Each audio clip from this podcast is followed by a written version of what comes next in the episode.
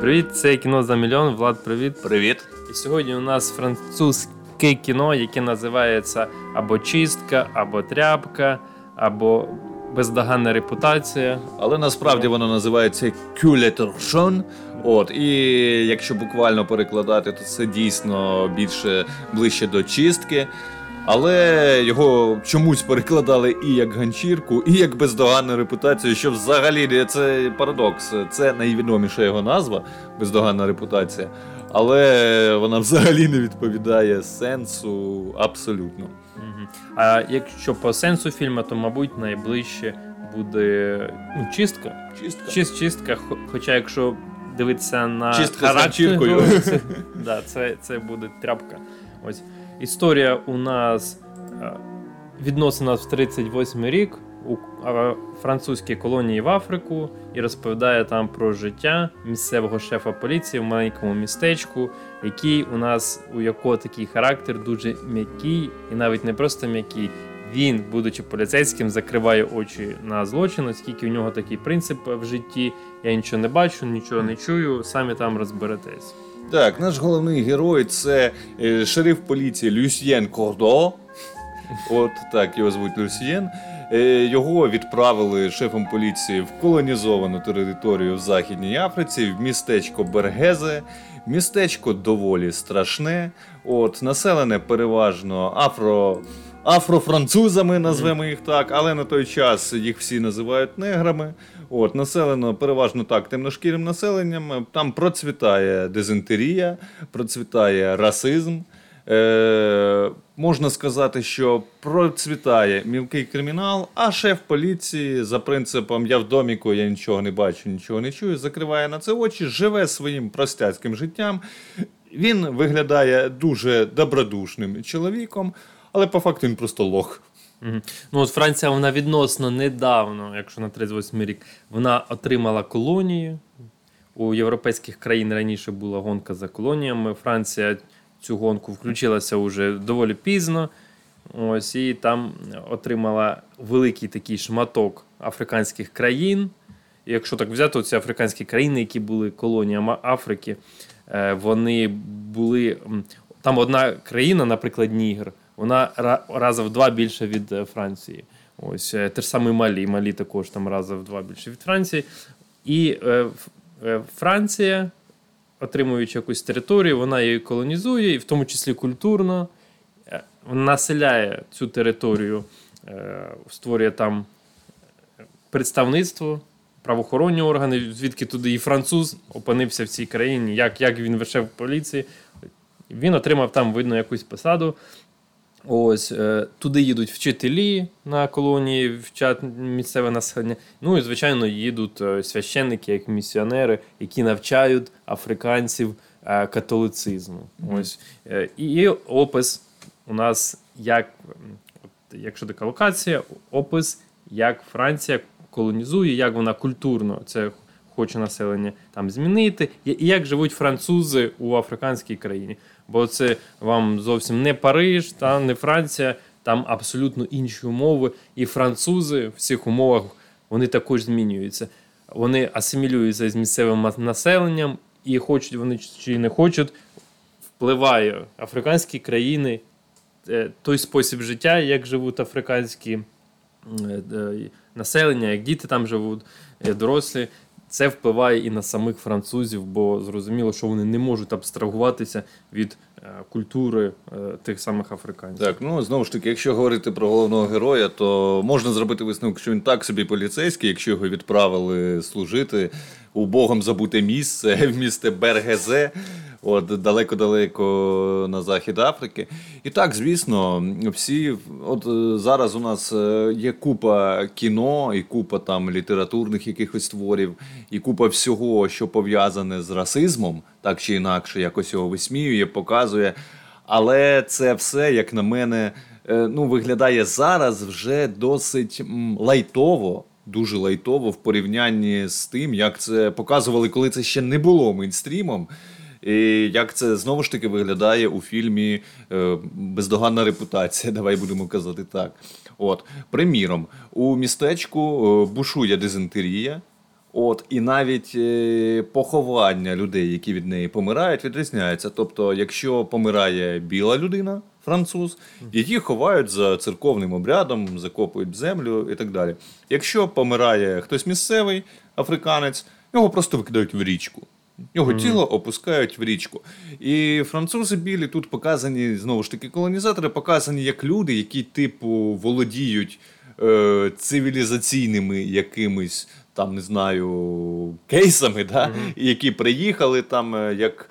Такий, знаєш, Дон Румата на планету Арканар, і зараз тут всіх навчать, як жити, але зрештою вони так, як ти правильно сказав, асимілюються і частково стають такими ж дикунами. Наприклад, є популярна розвага тут у місцевих сутенерів це стріляти по трупам е, африканців, які пропливають у річкою. Тобто людей е, після дизентерії викинули в річку, вони плавають зверху. І люди так розважаються, вони стріляють по цим трупам. Там хтось, о, прикольно, я попав у голову, прикольно, я попав у ногу, ух ти, я йому зніс носа. Отакі в людей розваги. Мгм. Причому люди, які стріляли, це сутенери, вони не відносяться до африканців як до людей. Вони поліцейському цьому місцевому говорять, так це ж не люди. Це те саме, що пса там скинули у річку, і ми от стріляємо по ньому. Те ж саме поліцей, інші поліцейські, які працюють у відділку, вони ведуть дискусію на тему, чи можна ем, негрів вважати афро- а- американців. А, Ой, американців. Я хотів сказати афроамериканців. Давай називати Афро- неграми. Я думаю, нас Так. не забанять, тим більше це мова фільму. Так. Чи можна їх на- е, вважати людьми, і вони в дискусію таку ведуть, граючи за більярдним столом, і доходять до думки, що не можна. Так? Ну там навіть дискусія була трошки них не нема- така. Там е, чи є у них душа, була дискусія. да даному От, і зрештою дійшли до висновку, що у них немає душі, тому що це не люди. Так. І якщо там порівнювати, наприклад, що білу дитину може викормити е, чорна жінка, вони порівнюються, ну так і що, і що- це нічого не значить, що в неї є Ну, душа. її, її може Да, вигодувати корова. і корова. Так. Це ж не робить корову людиною. Так, і мені здається, що отакі речі легкі і невимушені, а до речі, у фільмі вони покажені легко і невимушено, як звичайно така світська бесіда за більярдним столом дорослих чоловіків. Вони виглядають набагато страшніше, ніж нинішні мейнстрімні. Прояви расизму в кіно, ну як мені здається, коли там все трошки карикатурно, трошки нага. Ну і тут така невимушена бесіда. А це нагадаю, кіно вийшло у 81-му році, 1981-му, коли ще якби ну, тема расизму не була такою поширеною у світі і такою популярною. Мгм. І це при тому, що інші люди, наприклад, вчать африканських дітей французької. І одні говорять, що там поліцейські, що це не люди. У них Міс- немає душі. Да, у них немає душі. А, от, а хоча державна є програма вчити. І, наприклад, е, вчителька, яка, яку ми бачимо у цьому фільмі, вона дійсно піклується про африканських дітей, вона хоче їх навчити із щирого бажання, от, е, допомагає їм, щоб їм, е, ну, щоб вони знали французьку. Ну і можна ще помітити, що, наприклад, у місті цьому якісь такі посади, керівні посади, займають зрозуміло французи, африканці там просто обслуговуючий персонал. Ні, ну це якраз можна зрозуміти, тому що африканці там у більшості своїй не надто освічені. Тому, власне, керівні посади і займають французи, бо вони влаштовують там свій лад.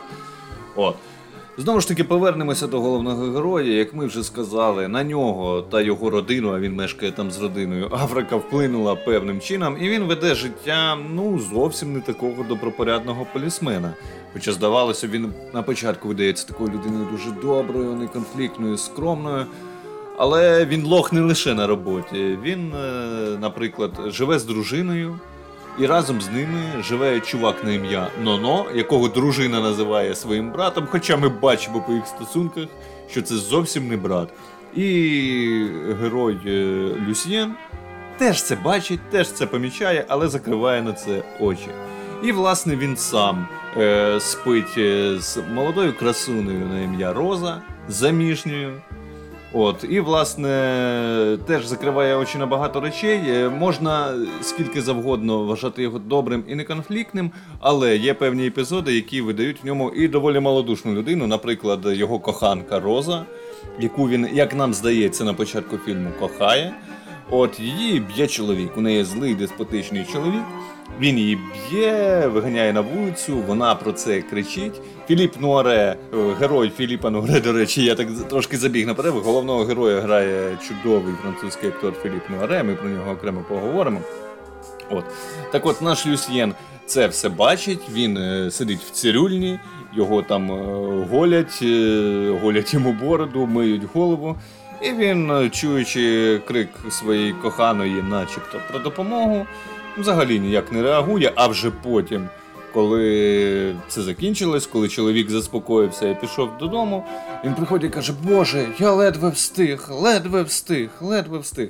Ну, словом, е- з такого слабкодухого, ну але доброго лоха, з кого простодушного добряка, він потроху його поведінка видає в ньому просто дуже малодушну людину, що не є чеснотою, а навпаки, ну є одним з найбільших пороків, як на мене, цього героя так точно. Угу.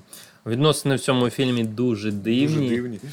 І одразу, от ти, наприклад, говориш, що ми здогадуємося, що оцей дорослий Ноно він е, коханець. Хоча, е, ти знаєш, я би можу припустити, я спочатку думав, що так, можливо, він трошки розумово відсталий, хоча, мабуть, він розумово відсталий. А можливо, у нього, якщо він дійсно брат, можливо, це якийсь інцест. Інцест. Да, бо е, почекайте, от дивіться, значить, поліцейський приїжджає в Африку зі своєю дружиною, живе там, і разом із ними живе типу брат дружини, якому років так 40, і який, е, коли, наприклад, він відкриває двері і заходить в кімнату, то цей ноно або ця дружина у, нього на руках, і він її цілує постійно. Ну, цілує там за шию, обнімає. Ну, він, може ти зробити, він може зробити вигляд, що він її просто обнімає як сестру. От, але ж при зрештою, ньому, ми бачимо, так. але зрештою ми бачимо, що ну це зовсім не так, і сорочка в нього порвана жіночою рукою. Так, е, але це все відбувається при поліцейському. Навіть при поліцейському цей брат, е, цілу, який, наче розумово відстали, цілується із його дружиною. То як, як, це, як це можна зрозуміти? Як це Так, і, можна і, полі, пояснити? і поліцейському на це пофіг, в тому чи я думаю, в тому числі тому, що він сам якби зраджує своїй дружині з розою. З молодою красуною, і дружина теж про це в курсі, хоча ми це з'ясовуємо лише потім. І всіх все начебто влаштовує. Люди змирилися з таким станом речей. От е, Люсьєн змирився з тим, що він лох, що дружина йому, умовно кажучи, не дає, і він собі знайшов людину, яка задовольняє його потреби набагато краще. От він звик е, не брати участі в її житті ніякої, крім сексуального. Ну тобто він не заступається за неї, коли її б'є чоловік. Він там спокійно на все це реагує, спокійно реагує на те, що зраджують, е, що йому зраджує дружина. І зрештою його до певного часу все влаштовує і все начебто окей. Коли він стикається з сутенерами, вони над ним прикалуються, вони там дають йому підсрачники, вони змушують його грати в гру, оцю, що я говорив, стріляти по мертвим неграм. От його колеги теж е, його підколюють, е, теж е, над ним насміхаються. І він реагує так, як абсолютний лох. Ну, тобто людина не конфліктна, але трошки і боягузлива. Тобто, знаєш, неконфліктні люди можуть бути сильними. Вони можуть ставити когось на місце вчасно, щоб не було конфлікту. Вони запобігають конфлікту, а, не тікають від нього. Люсьєн, він просто ні на що не реагує, йому на все фіолетово до певного часу. І, власне, так, він стає посміховиськом для всіх, але при цьому не вступає ні в які конфлікти, нікого не арештовує, ніколи там не стріляє свого табель, своєї табельної зброї. Ну, отак от живе. Його ніхто не поважає, і як говорить священник е, у Люсьєну, треба, щоб тебе е, якби, любили, поважали, треба бути там сміливим, треба е, трудолюбивим.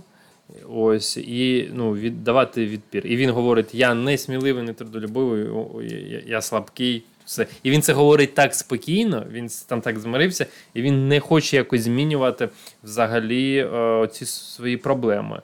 І цікаво, що він їх визнає. Наприклад, він розуміє, що його там не поважають. Він зрозумів, що треба робити так е, в цій ситуації, щоб там бути чесним. а він нечесний. Тобто він зібрав у собі е, такі негативні якості, нечесність, слабкість і нетрудолюбивий. Він любить це ходити, тинятися. Ось, і все, і більше йому нічого не треба. Інколи розважатися. Ось. Але е, можна копнути трошки глибше. Є невелика передісторія сімейних відносин Люсьєна. Як виявляється, коли він народився, загинула його мати, тобто під час пологів, і він вважає себе вбивцею. Уже з самого дитинства у нього якісь такі відношення. Комплекс вини. Ви, мабуть, тут ще зіграли відношення з батьком, який, можливо, повторював своєму сину, що ти. Це через ти тебе, винен. це через тебе, це через Мгм. тебе. Так. Ось. І він говорив, що мій батько він завжди він у всьому звинувачував, в тому, як вони жили, звинувачував масонів. Ось. І е, постійно звинувачував масонів. І Люсьєн говорить, що. Але Люсьєн, до речі, розумніший свого батька, він зробив висновок, він говорить, що в кожної проблеми, е, тобто в кожній ситуації є індивідуальна проблема. Не можна звинувачувати у, у, чомусь. е, щось загальне. Типу, «О, масони винуваті, бо у мене там квартири нема. Масони винуваті, що я мало заробляю. Кожна є своя індивідуальна причина. Так, і при цьому, що він визнає, що його батько типу не правий. От, і що це все було неправильно, але при цьому варто сказати, що головний герой він частково повторює батька. Ну тобто він не бере на себе відповідальність за те, як він живе. Він з цим мириться. Він розуміє, що це наслідок його негативних якостей. Він говорить, я нечесний, я там несміливий, але він ніяк з цим не бореться. Він не бере. Він це приймає і жодної відповідальності до певного часу на це не бере. І до речі, варто відзначити е, роботу французького режисера Бертрана Таверньє з того, що ми вам зараз розповіли, може скластися враження. Що ми зараз е, переповідаємо вам якийсь страшний трилер, е, депресивне місто, е, епідемія дизентерії, помирають негри і білі, і по неграм стріляють зі зброї, коли вони плавають по ріці. Кругом е, всі один одному зраджують, ніхто нікого не любить. Головний герой мразота, яка не заступається за свою коханку, але зраджує з нею дружині і знає, що дружина йому зраджує, і з цим мириться. Е, це виглядає як трилер, причому такий досить депресивний. Але, але французький режисер Бертран Таверньє розповідає цю, цю страшну історію в цих страшних локаціях доволі легким іронічним тоном. І головний герой Люсьєн, незважаючи на все, що відбувається, викликає скоріше посмішку. Так, посмішку таку іронічну, типу хейлок, але все-таки посмішку. Тобто немає жодного депресняка. Хоча події, які відбуваються в фільмі, ну на нього натякають, вони страшні. Ну, тут люди ведуть себе неприродньо спокійно в будь-яких ситуаціях. Е, Це такий, мабуть, французький прийом в кінематографії. Так, це, наприклад, нагадує поведінку е, там, Луї де Фінес, актор, от фільми з ними. Ну, По французькому легко. Так, та, ну там та, Льюі де Фюнес це все-таки комік, він там прям підкреслено все карикатурно Мгм. робив. Тут такого немає. Але так, я згоден з тим, що це дійсно смішно. Ну, принаймні, та й позиціонували цей фільм як чорну комедію довгий час. Хоча, якщо чесно, я з цим не згоден. Ось. І всі вчинки, які будуть робити герої, погані вчинки. Тут бі- більшості випадків тут поганих вчинків, всі ці вчинки, вони у людей не викликатимуть ніяких емоцій, і навіть вони будуть жартувати, тому і складається таке враження. Ось. Що це комедія, що це все легко.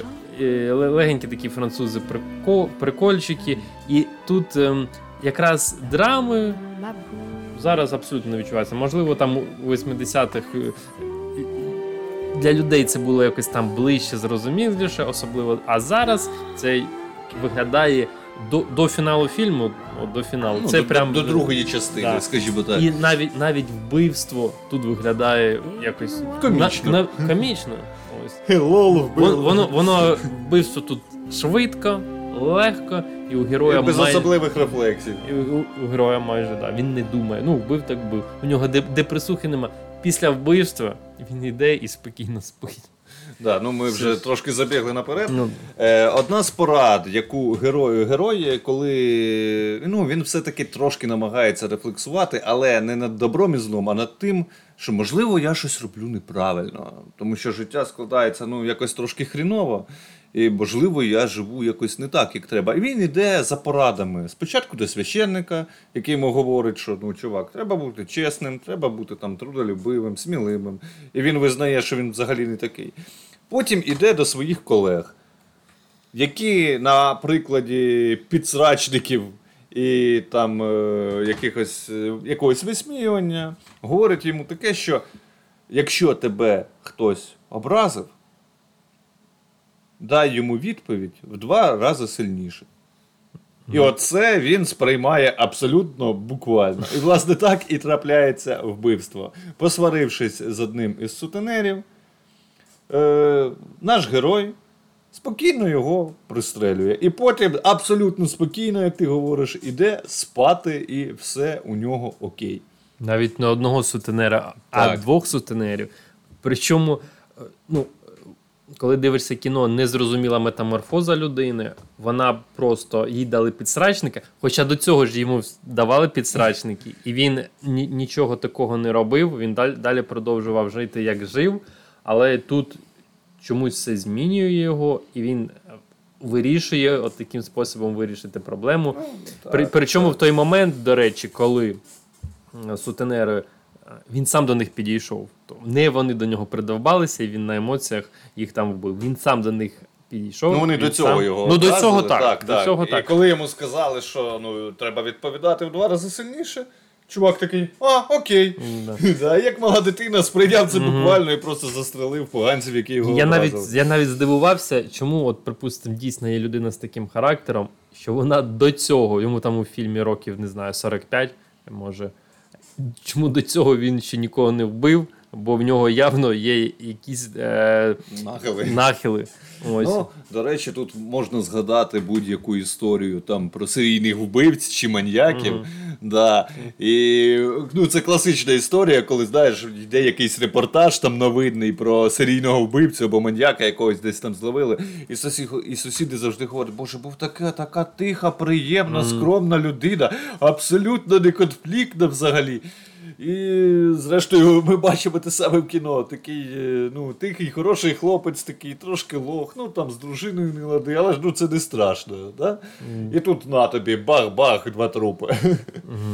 А, знаєш, що дійсно людина, так, якщо тиха спокійна, закрита в собі, боїться не показувати своїх емоцій, а в якийсь момент ці емоції просто ламають е, людину і змушують е, йти на різні злочини.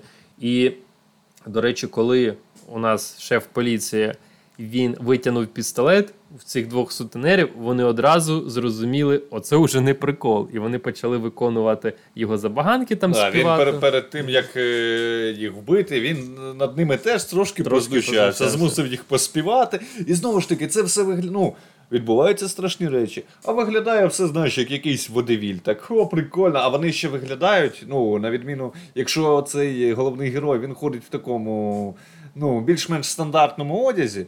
Сутенери у нас в костюмах в білих, знаєш, такі солідні джентльмени чи месьє французькі, да? і він над ними ще позвучався, і поспівайте. І все виглядає так весело-весело, навіть після вистрілу, після пострілу.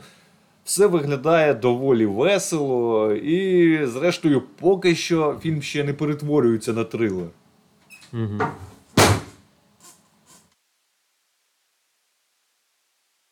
Власне, такий тон і відбувається, і проходить. Ось він трупи кидає в воду, йде собі додому на роботу, чи куди він там пішов. І, до речі, Люсьєн у нас хитрий. Він е, йому треба було якось від себе відкликати підозру. А то в- бо в місті всі знали, що е, ці сутенери над ним знущалися, жартували. І могли б подумати на Люсьєна. Причому, ну також ми розуміємо, а, і тоді розуміли, що спокійна людина, вона в принципі Не здатна на такі речі. не зда... вона не здатна, але у товариша поліцейського були підозри на Люсьєна. Оскільки він знав про конфлікт, ну, міг в будь-якій ситуації все-таки, типу, ну, міг вийти з-під контролю.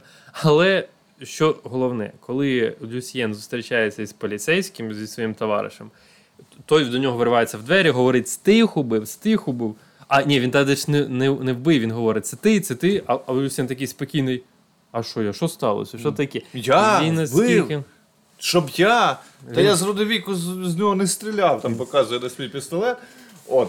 Але там є ще одна історія. Люсьєну особливо і не довелося відкликати від себе підозру, бо один з його товаришів поліцейських почав бахвалитися тим, який він крутий, і що це він е, там набив морду, умовно кажучи, цим сутенерам. Поставив їх на Поставив місце. їх на місце. Він не знав про те, що сутенерів вбито.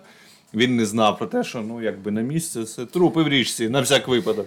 І він цим хвастався, бахвалився, і цим сам, власне, від Люсьєна будь-які підозри і забрав. А він, він не просто їх забрав, якраз Люсьєн вивів на те, щоби цей поліцейський, цей його товариш, став підозрюваним. став підозрюваний, щоб він публічно заявив про те, що він з цими розібрався. Він змотивував е, цього поліцейського товариша говорити те, що хотів Люсьєн, що я можу вирішити цю проблему. Він м, як, як вигоро, вигородив йому сказав: дивись, от я то слабак, а от ти якраз вмі- вмієш вирішувати проблему. От я впевнений, що ти такий класний. І перед іншими людьми оця думка спрацювала у поліцейського, його самолюбство спрацювало. А, і він такий: ага, ну дійсно, якщо вони десь зникли, їх нема, я можу сказати, що це я і з ними розібрався. І от і далі він там ніч е, в публічному домі провів, напився, а потім сказав: Да, я з ними розібрався.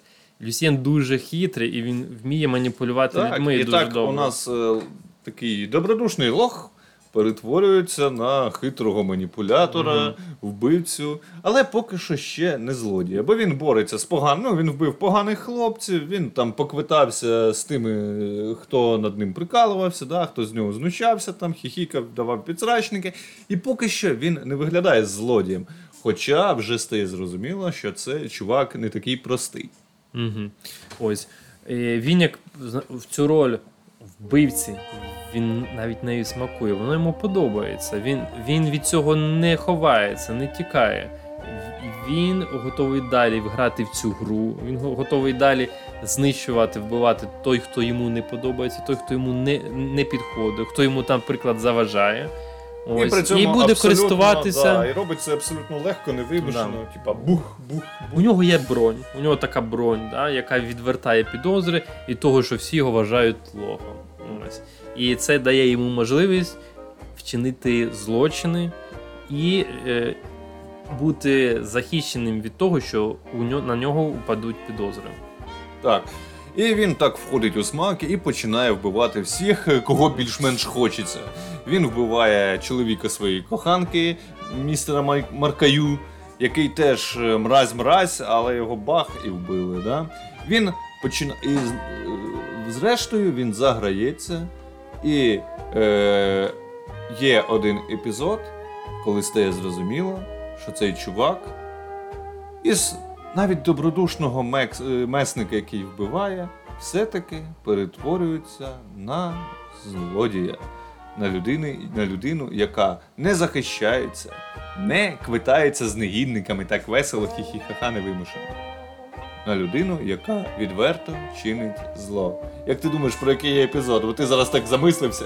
Да, я замислився, подумав, можливо, коли він вбив людину невинну відносно. Абсолютно правильно. Відно не відносно, а абсолютно не Ну, ми, я, я скажу як Люсьєн, ми точно не знаємо. Ми точно не знаємо. Ми точно не знаємо. Він вбив е, людину, яка допомогла йому сховати труп Маркаю, допомогла з чистих е, міркувань, тому що це був е, африканець, над яким Маркаю знущався, він ненавидів е, Маркаю. От, він, зрештою, був майже вдячний Люсієну за те, що той зробив, як і його коханка, да? тому що це був чоловік деспот, якого, якого Люсієн, зрештою, нарешті, якщо казати там від імені Рози, нарешті застрелив.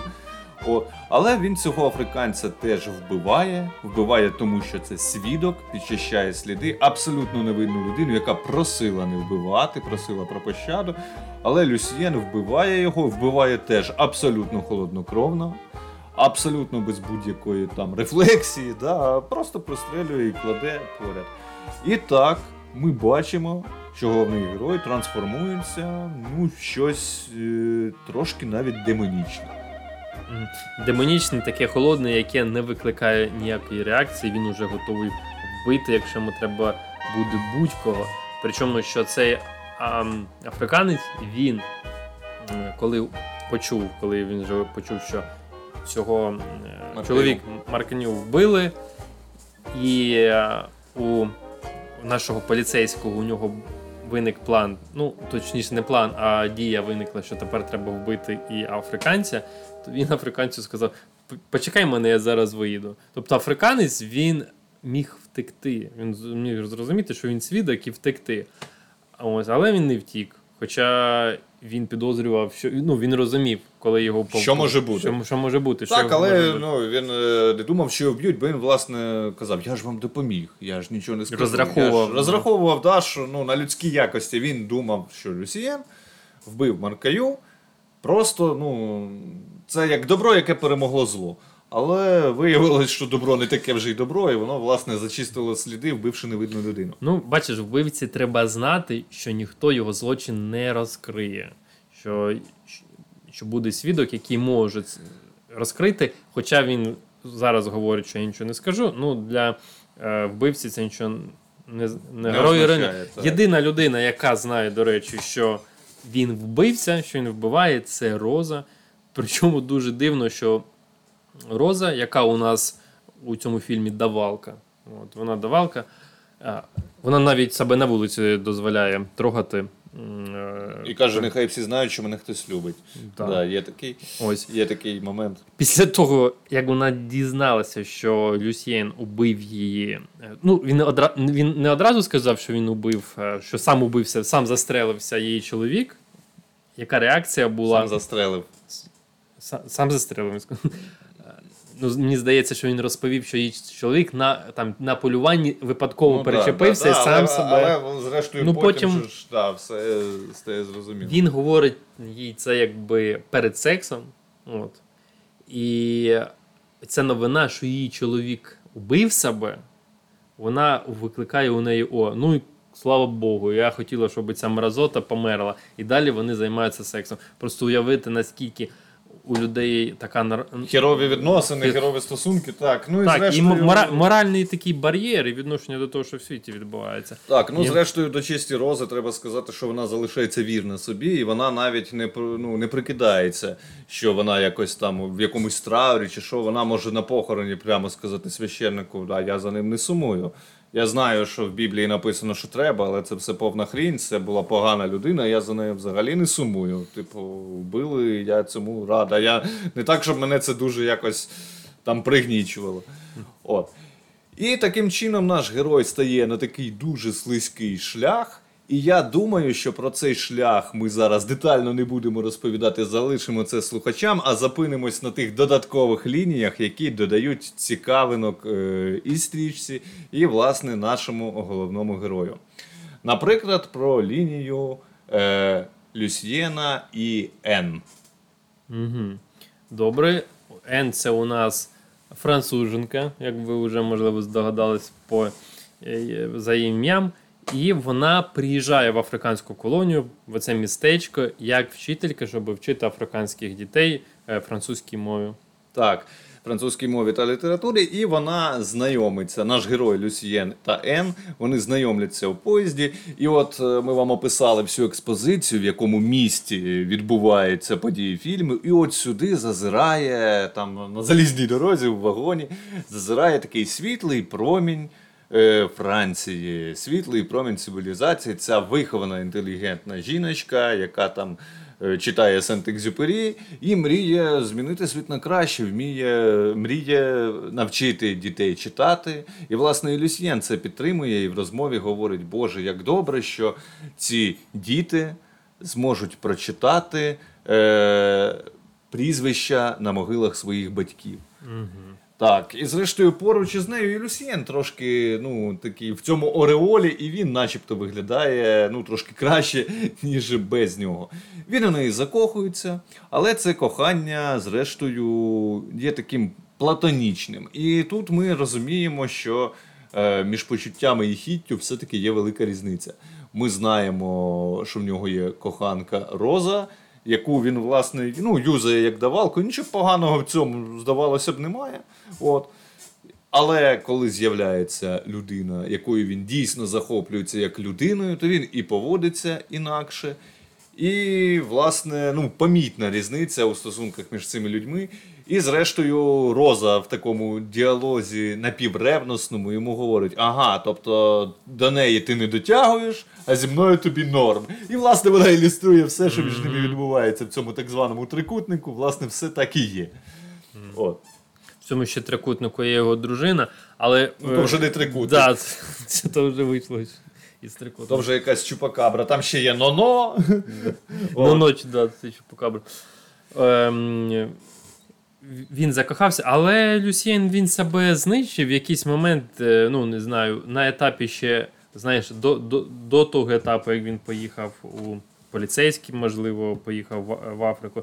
Ну, Це вже така втрачена людина. Він ем, він навіть не хоче виправити свої вчинки. Про яке кохання світле на світлій хорошій людині можна говорити. Я навіть здивувався, що вона зацікавилася, ця вчителька ним зацікавилася. Ну, він їй подарував е, Томик Екзюпері. Він, зрештою, в ньому, напевно, є якісь зачатки там е, людяності, е, освіти, зрештою, освіченості, чим вона власне відрізняється від всіх інших mm. жінок в цьому місті. Ну, Бо вона банально розумна і з нею цікава, на відміну від Рози, яка е, добре займається сексом, mm-hmm. краще ніж всі інші жінки Люсієна. Він сам так говорить, це фактично пряма цитата. Але ну, крім сексу, крім того, що вона така доволі ненаситна, вона більше нічим не цікава, абсолютно. А дружина та не цікава нічим взагалі. Угу. От. І тут з'являється людина, яка може, яка цікава, яка привозить життя, привозить шматочок е, Європи, шматочок Франції в це Богом забуте місце. І, зрештою, Люсьєн до неї тянеться, але він сам не вірить в те що він якби може що він може щось побудувати з цією жінкою. Вона йому подобається, він в неї закохується, тому що йому цікаво, вона його приваблює, але він е, сам не вірить в себе. Він розуміє, що він дійсно не дотягує, як говорить Роза, і він навіть особливо не старається. Угу. Ну, До речі, у, у Люсьєна в нього є.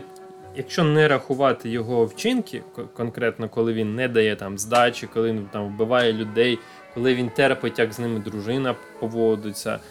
До певного е, часу. Е, да. Якщо просто його зустріти, е, якщо це це такий добрий, е, добра людина, е, цікава, смішна і.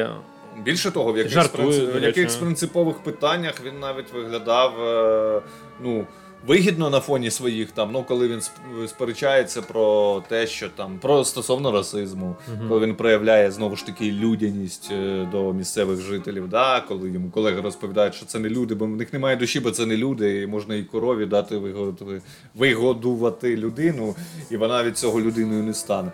Тобто він демонструє якісь зачатки людяності, зачатки всього. Але є речі, які його руйнують, руйнують в тому числі і зсередини. От і тому, власне, маємо те, що маємо. Це лінія цікава, це лінія має свою певну кульмінацію. От, про неї ми теж е, про, хай хай дивляться наші глядачі і цілі слухачі. От, Ця лінія доволі цікава, вона теж характеризує героя. От, Але вона, зрештою, не стає основною, да, тому падіння продовжується.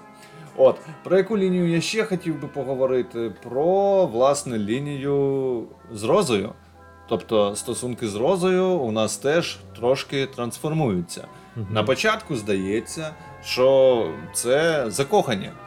Ну, тобто, герой Філіпа Новаре, наш Люсьєн, він не кохає дружину, яка йому зраджує, але він кохає Розу. Да, він трошки боягуз, він боїться за неї вступитися, коли там її б'є чоловік. От.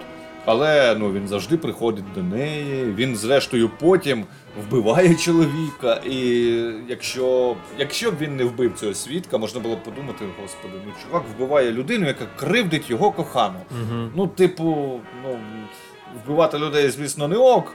Але в даному випадку, ну, без Маркаю всім стало краще, і в принципі не сказати, що це там щось таке страшне демонічне. Але навіть з Розою наш герой продовжує своє падіння. От, стосунки трансформуються, Роза, яка його дійсно кохає, і це помітно.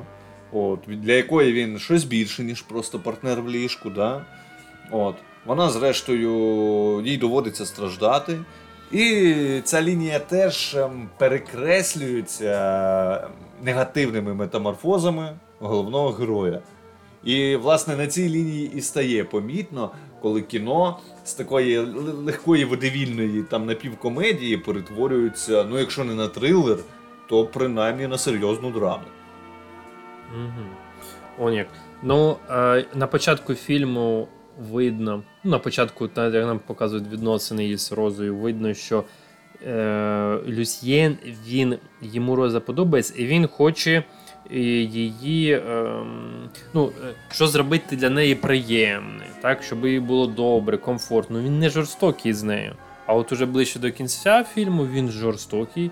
Він говорить їй прямо, що ти просто коханка більше їм нічого не треба. І коли Роза говорить про серйозні речі, говорить, що їй тут погано, що їй е, хочеться щось змінити, що допоможи мені, мені от, там, на, на, на душі тяжко, то Люсьєн, він наче її не слухає, відвертається в сторону і е, дивиться на собак, які нюхають друг один одному зади. Так, так. І так, і, роз- і розповідає- розповідає цю офігітельну історію, яку почули слухачі на початку подкасту і подумали, що за хрінь. Ну, да. Це те ж саме, що, наприклад, ну не знаю, там е, дівчина буде там плакати, говорити мені там погано, мені е, треба щось робити із відносинами, а хлопець буде. Гей, лол, бомжі за вікном. Да, б'ються. бом- бомжі глянь, бомжі зови. Тобто ти абсолютно наче ігнориш і не в контексті проблеми.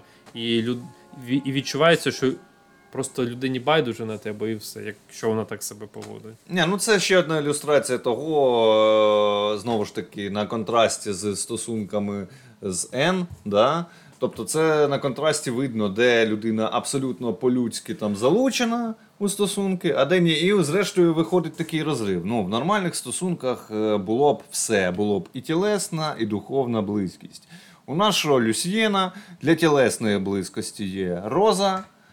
Е, Він прагне духовної близькості з Н, а те, що він її там завоює тілесно, він просто не вірить, бо розуміє, що він не дотягує. І, власне, і він особливо і не тягнеться, тому що дотягує, не дотягує, особливо там на духовному інтелектуальному рівні, це таке. Ну, можна, якби тягнутися, то можна. Люди, зрештою, один одного виховують так чи інакше, навіть самі того не, не розуміючи. Але наш герой не хоче цього. Тобто він залишає одну, одне кохання платонічним, а в іншому ставить людину перед фактом, що ну come on, з тобою добре, ти трахаєшся краще, ніж всі жінки, яких я знаю, але все. Ну, більше нічого не треба. І в кінці е, фільму, коли трапиться трагедія, ну, мабуть, тоді не будемо говорити, що Не будемо щоб, е, спойлерити, да. Але, скажімо, це трагедія. Ну, легка трагедія, як е, можна сказати, навіть В трагедія. контексті комедія. фільму, да, така собі Да. трагедія. Да, така собі трагедія. Але до цього вчинку, який зробить далі у нас Роза, Люсьєн міг би завадити. Ось. Е, Там трапиться злочин. Ось. І, але він цього не робить. І він, до речі, як пояснює далі Розі, я зманіпулював так, щоб ти зробила те, що зробила. Для чого він це зробив? А він і він пояснює. От, до речі, тут є такий е, натяк на філософські глибокі діалоги. Він пояснює, що от я, наприклад, ем, ем, ну, не дуже люблю людей, і в тому числі багатих не люблю. Тобто є там такий класовий елемент, що він ображений, Люсьєн ображений на життя, виявляється у нас. Ну, зрозуміло, що ображений, бо він не вдаха. Ну тут От, знову і- ж таки такий при, привіт з психології і психотерапії. Чувак тупо повторює свого батька. Хоча розуміє, що це херня, що ніякі масони ні в чому не видні, але Люсієн так чи інакше повторює, тому що він ображений на життя, а не на свої вчинки якісь. Да? І він, е, що цікаво, говорить, що, от, наприклад, боротися з сильними і багатими я не можу. Ну, типу, хто я такий я лох, а там сильні і багаті. Тому я можу і всякі гадості, пакості робити таким, як я. І це його, е, наче жагу якусь гасить, коли він е, робить злочин. От. Ну, Тут такий нюанс, от скільки виходить. От у фільмі він, наче до того моменту, як вбив, він злочинів не робив. Але тепер у мене питання. е, Знаєш, наче не все розкрито. От якби розширити, да, якщо, якби розширити цю версію фільму, то у мене таке враження, що він вбивав і до цього. Тобто, якщо цю історію розширити, знаєш, як у фотошопі розширити рамки, Да, типу полотно, рамки. де, де ти працюєш. Якщо би глянути за оцю палітру, те, що нам показали, то я впевнений, що ця людина вбивала раніше, оскільки в нього вже сформувалася філософія, і він е, до життя він хоче робити гадості, пакості, тобто він пішов цим шляхом. Він спокій... Коли він у кадрі вбиває, він спокійний. Ось. Е, І він е, готовий це робити. Злочин для нього природній. Тобто він уже, він вже по цьому шляху йде і. Почуття совісті у нього не сильно. Хіба що в якісь моменти його так пробиває на відвертість, і він от говорить, для чого він це робить. І не просто так, не просто що його ображають, а він отак прям відчуває яка не, не, несправедливість, образу.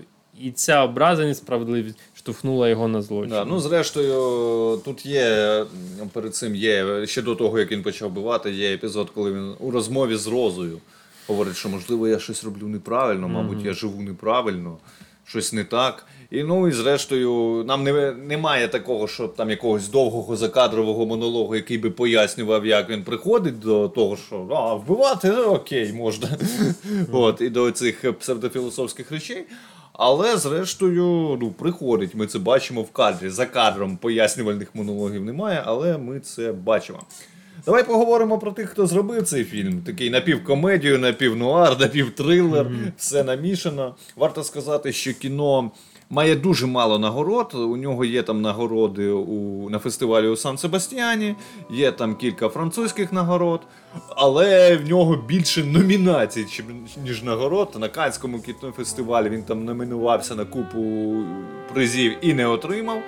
От, і власне номінувався свого часу на Оскар як кращий фільм іноземною мовою, але теж не отримав. Хоча варто сказати, що ну, номінація Оскар це вже в принципі знак якості. Я пропоную зупинитися на двох на трьох людях, які, яких можна назвати зірковими і можна назвати візитівками. Це власне режисер фільму Бертран Таверн'є. От. І двоє, як на мене, найзірковіших акторів це Філіп Нуаре, який грає головну роль, та чарівна Ізабель Юпер, яка грає Розу. Мгм. Я, знаєш, я про цю акторку, про цього актора вже там пізніше подивився. Е, е, Тобто я, зупинитися. я зацікавився, да, я зацікавився просто ними уже під час перегляду фільму, і то А зацікавився. хто? Хто це зробив? Да. Хто це зробив? І ти знаєш, зацікавився. е, Просто ти мені порадив подивитися Ти, на ти, ти фотографії молодої Ізабель- Ізабелі Ти побачив молоду Ізабель Юпер, і А, міг речі, не зацікавитися. да- Якби ти нею не зацікавився, я б тебе не зрозумів. Да. До речі, сексизму. да. Е, до речі, в цьому, фі... в цьому кіно є еротичні сцени, доволі таки непогані. Е, Показують оголену жінку і показують. Точніше, красиву жінку показують оголену, навіть дві жінки там оголені е, показують. У нас Ізабел Юпер і акторка, яка грала Ен. От, Так, і за- зараз всі е, побіжать дивитися це кіно, щоб побачити голу Ізабель Але, Юпер. але да. ні, ну я знаю, що думаю, не побіжать, звичайно, оскільки А, люди Було б непогано, хай дивляться. Хороше кіно може приваблювати. Хороше, але дивись, люди ж то Якщо, якщо мотивація побачити голу Ізабель Юпер змусить когось подивитися повністю хороше кіно від Бертрана та Таверн'є, окей. Але ж, але ж ми знаєш, з тобою живемо не в 90-х, не в- навіть не в 80-х.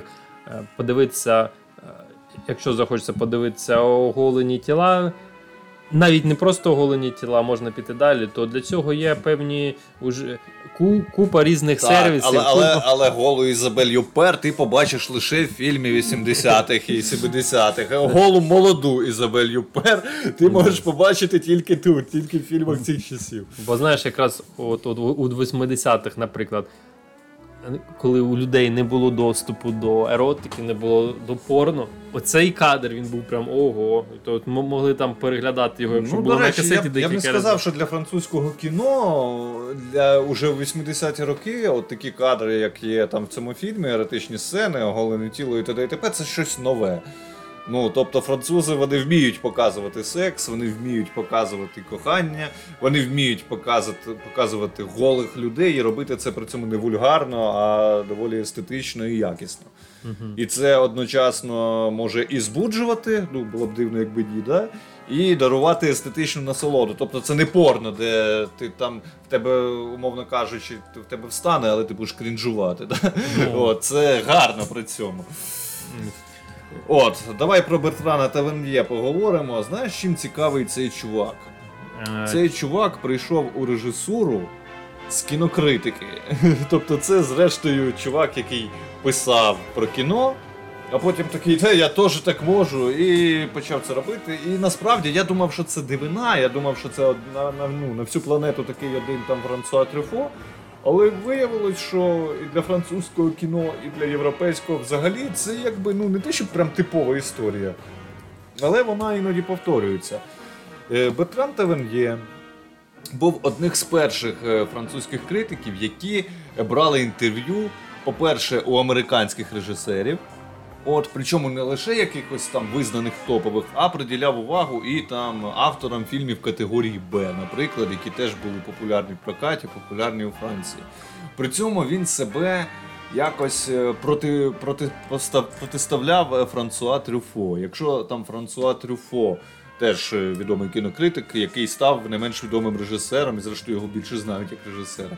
Якщо Франсуа Трюфо він е, нещадно громив там все, що там категорії Б, Мгм. і навпаки підкреслено з ентузіазмом захоплювався своїми героями, наприклад, там е, Хічкоком, про якого Франсуа Трюфо не одну книгу написав. Да? То Бертран та Таверн'є трошки це засуджував, не дивлячись на те, що вони з Трюфо були друзями. І навпаки, він там е, писав про якихось забутих французьких режисерів, реанімував старі фільми, які там, на його думку, були незаслужено забуті. Кінтував з Мартіном Скорсезе, до речі, а Скорсезе топчик, досі живий, дай Бог йому здоров'я. От, підтримує Україну, красавчик взагалі. От. І чувак з кінокритики, отак от зі статтів, з оглядів. Ну, на той час ще не було подкастів, можливо, писав би подкасти, я би жив, жив зараз. Почав знімати кіно. І його перший фільм Годинникар Сент-Луїса, якщо я не помиляюся. От, е, уже ну, мав певний успіх, став популярним, і там теж е, зіграв е, Філіп Нуаре, який є одним з його там улюблених акторів. От. Так ми підійшли зрештою до Філіпа Нуаре, якого можна назвати теж. Ну, головною зіркою, бо він грає головну роль, але це дійсно доволі зірковий актор французький, який знявся в багатьох визначних ролях. Я е, пригадав би, ну так, щоб дати людям зрозуміти, хто це, е, дві його роботи.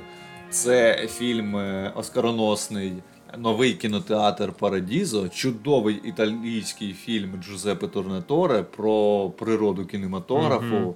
Е, Це такий, знаєш, напівказкове кіно, де маленький хлопчик е, заводить дружбу з кіномеханіком Альфредо. От. І той його проводить е, у світ е, кіно, як технічно, так і духовно. Він там йому розповідає, він разом з ним дивиться, він там навчає його якимось речам. І таким чином е, маленький хлопчик закохується в кіно, і як виростає, починає сам його знімати. Дуже така щемлива, добра, лірична картина. От. І, власне, цього кіномеханіка Альфредо грає Філіп Нуаре. І для контрасту, щоб розуміти, що чувак може зіграти що завгодно, я приведу інший приклад скандального фільму е, італійського, теж, е, здається, Мірко Марко Феррера його зняв, е, який називається Велика жратва. Ось воно. Так, так, так. Як правильно. Марко Феррера, так, Феррері. Я майже правильно згадав. Тут Це- еротичних сцен я дивлюся зараз По- на фішу да. еротичних сцен. А це 73-й рік, це було раніше. За 10, майже за 10 Майже за років. 10 років, так. Да. Ну, це така е, напівсатира, напівкомедія про багатіїв, які багатіїв, які гурмани, які дуже люблять смачно поїсти, і вони влаштували вечірку. З переїданням і оргіями, якщо просто вони буквально вжираються до смерті. От. Це дуже скандальне кіно, при тому, що там грають зірки. Там, е, окрім Філіпа, одни, одним з цих чотирьох друзів є Філіп Нуаре, він грає. До речі, їх там так і звуть, його звуть Філіп, героя. І ще там е, в одній з таких ролей е, Марчелло Мастрояні, якого, я думаю, представляти не потрібно. Да?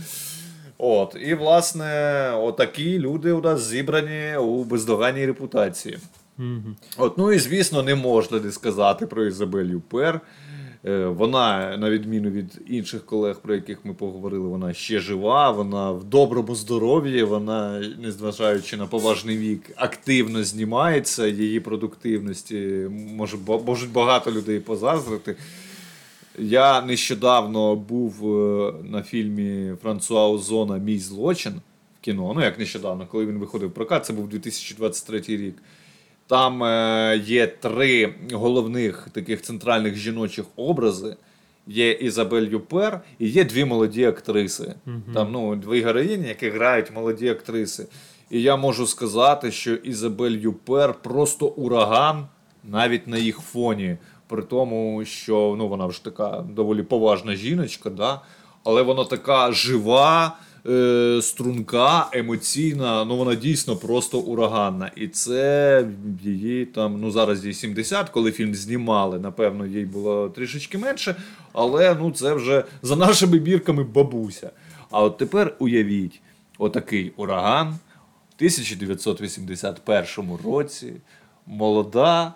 Гарна Ізабель, ну вона і зараз гарна, молода і е, приваблива Ізабель Юпер, якій там ще навіть немає 30, яка грає героїню, якій передбачено сценарієм багато еротичних сцен. Я бачу, як ти потираєш руки, мабуть, захочеш передивитися кіно. Да? Ну і стосовно акторської гри, Ізабель Юпер теж е, там не треба її особливо представляти. Це жінка, яка може зіграти все. Вона в неї визначні ролі, вони абсолютно різняться. Тобто вона може зіграти там в мюзиклі Франсуа Озона, того ж там вісім жінок. Вона може зіграти таку сіреньку мишку, таку задротку, яка потім е, перетворюється в шикарну красуню. А може у піаністці Міхаеля Ка- Ханеке зіграти 40-річну незайману жінку, яка там садистка, да, яка садомазохістка, якої є певні, там, яка спить з мамою, не може сепаруватися і страждає там на певні сексуальні девіації. І всюди вона просто шикарна. Ну, це жінка, яка може зіграти все і залишається гарною в будь-якому віці. Словом, Словом, я можу сказати, Да. що Філіппину Аре пощастило зіграти в цьому фільмі через те, що в цьому З Ізабель Юпер. Да, ну, я думаю, що можна- Ізабель Юпер думає приблизно так само. Думаєш? Я, я Думаєш, думаю, що вона думає, що їй теж пощастило зіграти разом з Філіппом Орен. Ну слухай, ну це дійсно круті актори. І те, що вони тут грають в такому напівсмішному тоні, це ж не відміняє їх таланту. То, ну да, Філіппо Норе, скажімо так, я йому заздрив, коли дивився. Я думаю, що ти частково теж. Да. Ну тоді дякую за такий гід у е, світ французького кіно. Якщо така рекомендація, то мені треба обов'язково подивитися інші фільми Ізабель Юпер. А, Якщо там є еротика, і в інших є. Ну, ну тобто ти будеш дивитися виключно, ранні фільми. ви- да? виключно, да, ці фільми. Ось. А так, е, що я ще хотів до цього е, сказати, е, коли я, коли я переглянув фільм, а після цього дивлюся на фотографії Ізабель Юпер, які ну, от зараз. Дивлюся на фотогра... на акторів у фільмі, на фотографії, як вони виглядають зараз, хто там уже Ну, більше з них померли. Філіп До вже ніяк не виглядає, Да, просто ну, господи. Уже, да. Е, То я ще подумав над тим, що як люди швидко старіють. От такий неочевидний підсумок е, від перегляду фільму. Швидко люди старіють. Е, І коли ти бачиш цей контраст, коли актори молоді, у них скільки сили, сексуальності, а зараз це бабуся. Класна бабуся, але бабуся. е, От. Ну, І- скажімо так, е, Ізабель Юпер про сексуальність мені вже судити важко, але сили в неї ще огонь. В моєму злочині, я ж кажу, вона з енергією тих молодих акторок просто розриває. Так. Ну, одна, навіть якщо дивитися фотографії в 90-х, це прям ну, дуже класно. Це круче мами Стіфлера. От, Ну, у 90 тебе, у да? тебе хороший смак, якщо Ізабель Юпер круче мами Стіфлера. Ну, мама. Стіфлера, це е, вона, вона гарна, але вона трошки накачана, перекачана. Ось. Мама Немає витонченості. у Мама мами Стіфлера сексуальна, а Ізабель Юпер красива. Ой. Тоді е, фіналочка. Чи це було? Фіналочка. Любі друзі. Е, кіно, коли б воно не було зняте за допомогою яких би там е, камер, спецефектів, методів, в якій би країні, яким би автором, це завжди історія. Кіно нам розповідає історії. А історії, як на мене, зрештою, не мають е, строку давності. Тому навіть якщо кіно зняте у 1900 там або вийшло у 1981 році, кожен з вас, побачивши історію, зможе щось в ній для себе знайти. Якщо вам стало цікаво історія, яку ми вам розповіли щойно, скачуйте, дивіться. Ну, якщо не зовсім цікаво, принаймні дивіться на Ізабель Юпер. Угу. Дивіться кіно, слухайте подкасти і любіть історії від е, режисерів, які прижили непросте життя. У них є певний свій досвід, і вони готові цим досвідом поділитися через екран із вами. Тоді дякую, що слухали, і всім пока. Пока.